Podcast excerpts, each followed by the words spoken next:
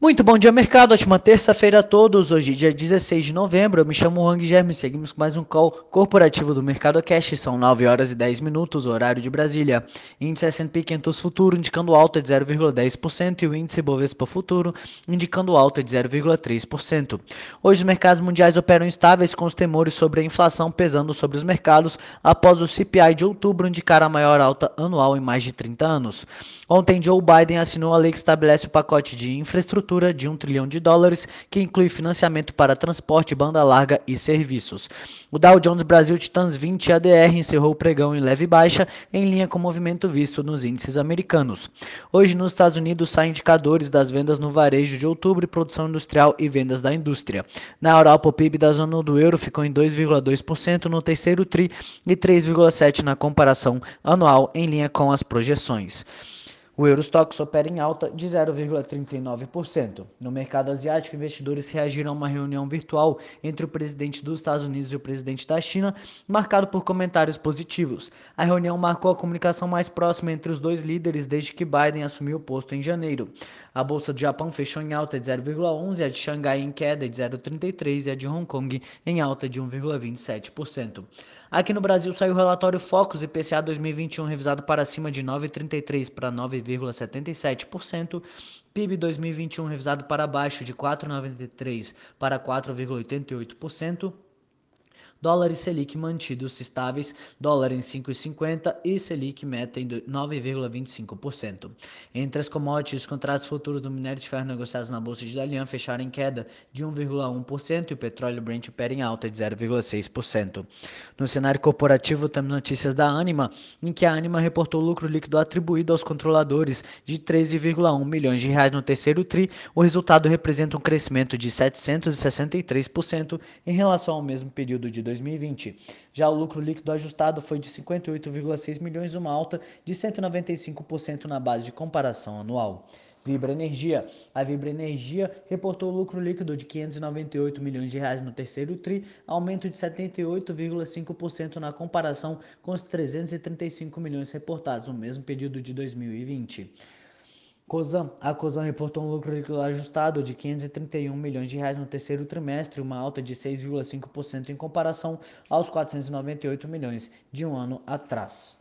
Gás. A Congás apresentou alta de 127% no lucro líquido do terceiro TRI sobre o mesmo período do ano passado, ficando em 655 milhões de reais. CVC, a companhia divulgou o balanço do terceiro trimestre com prejuízo de 83,8 milhões, uma queda de 61% em comparação aos 215 milhões negativos no mesmo período de 2020. No geral, as reservas da CVC e o desempenho da receita estão amplamente em linha com os números de passageiros e a capacidade de assentos disponíveis relatados pela companhia aérea Gol no terceiro trimestre, com Azul e Gol exibindo visões otimistas no mercado doméstico, mas mais conservador no negócio internacional, já que a desvalorização do real está levando ao aumento das passagens aéreas. Portanto, embora o ímpeto esteja melhorando, a visibilidade permanece limitada, avaliam os analistas. Enjoei. A Enjoei informou seu balanço no terceiro trimestre trimestre com prejuízo de 23,2 milhões de reais, uma alta de 185% em relação ao prejuízo reportado no mesmo trimestre do ano passado, que havia sido de 8,1 milhões de reais. Sinqia. A Sinqia reportou um lucro líquido de 3 milhões de reais no terceiro trio, que representa um crescimento de 248% em relação ao mesmo período de 2020. Segundo a companhia, o resultado se deve principalmente à melhora do EBITDA e do resultado financeiro. A receita líquida somou 92 milhões, uma alta de 74,5%.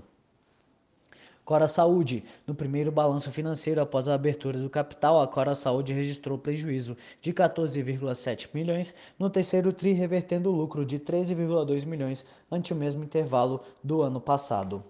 O EBITDA ajustado no mesmo período foi de 78,4 milhões, uma alta de 67% em relação ao apurado entre julho e setembro de 2020. Heringer. A Heringer apresentou lucro líquido de 101,3 milhões no terceiro tri, uma alta de 1.330% em relação aos 7,08 milhões no mesmo período de 2020, ainda que com impacto negativo da variação cambial líquida do trimestre. Saraiva. A Saraiva registrou um prejuízo líquido de 17,13 milhões de reais no terceiro tri, um ano antes a companhia havia registrado um prejuízo de 27,01 milhões. Intercement. A Intercement teve lucro líquido de 73 milhões no terceiro tri, uma redução de 31% na comparação com o igual período de 2020. Simpar, a Simpar Holding controlada da JSL Movida Vamos CS Brasil, Original Concessionárias e BBC, anunciou ontem a aquisição por meio da sua controlada Original Holdings de 100% da UAB Motors, que possui lojas de veículos de marcas como Honda, Toyota, Land Rover, BMW, entre outros.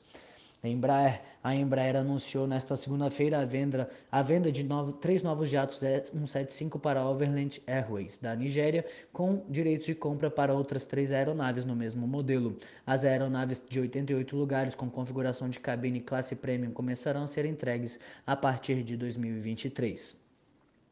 Suzano. A Suzano anunciou que a Comissão Técnica Nacional de Biossegurança aprovou para uso comercial novo eucalipto geneticamente modificado tolerante a herbicida desenvolvido pela Futura Gene.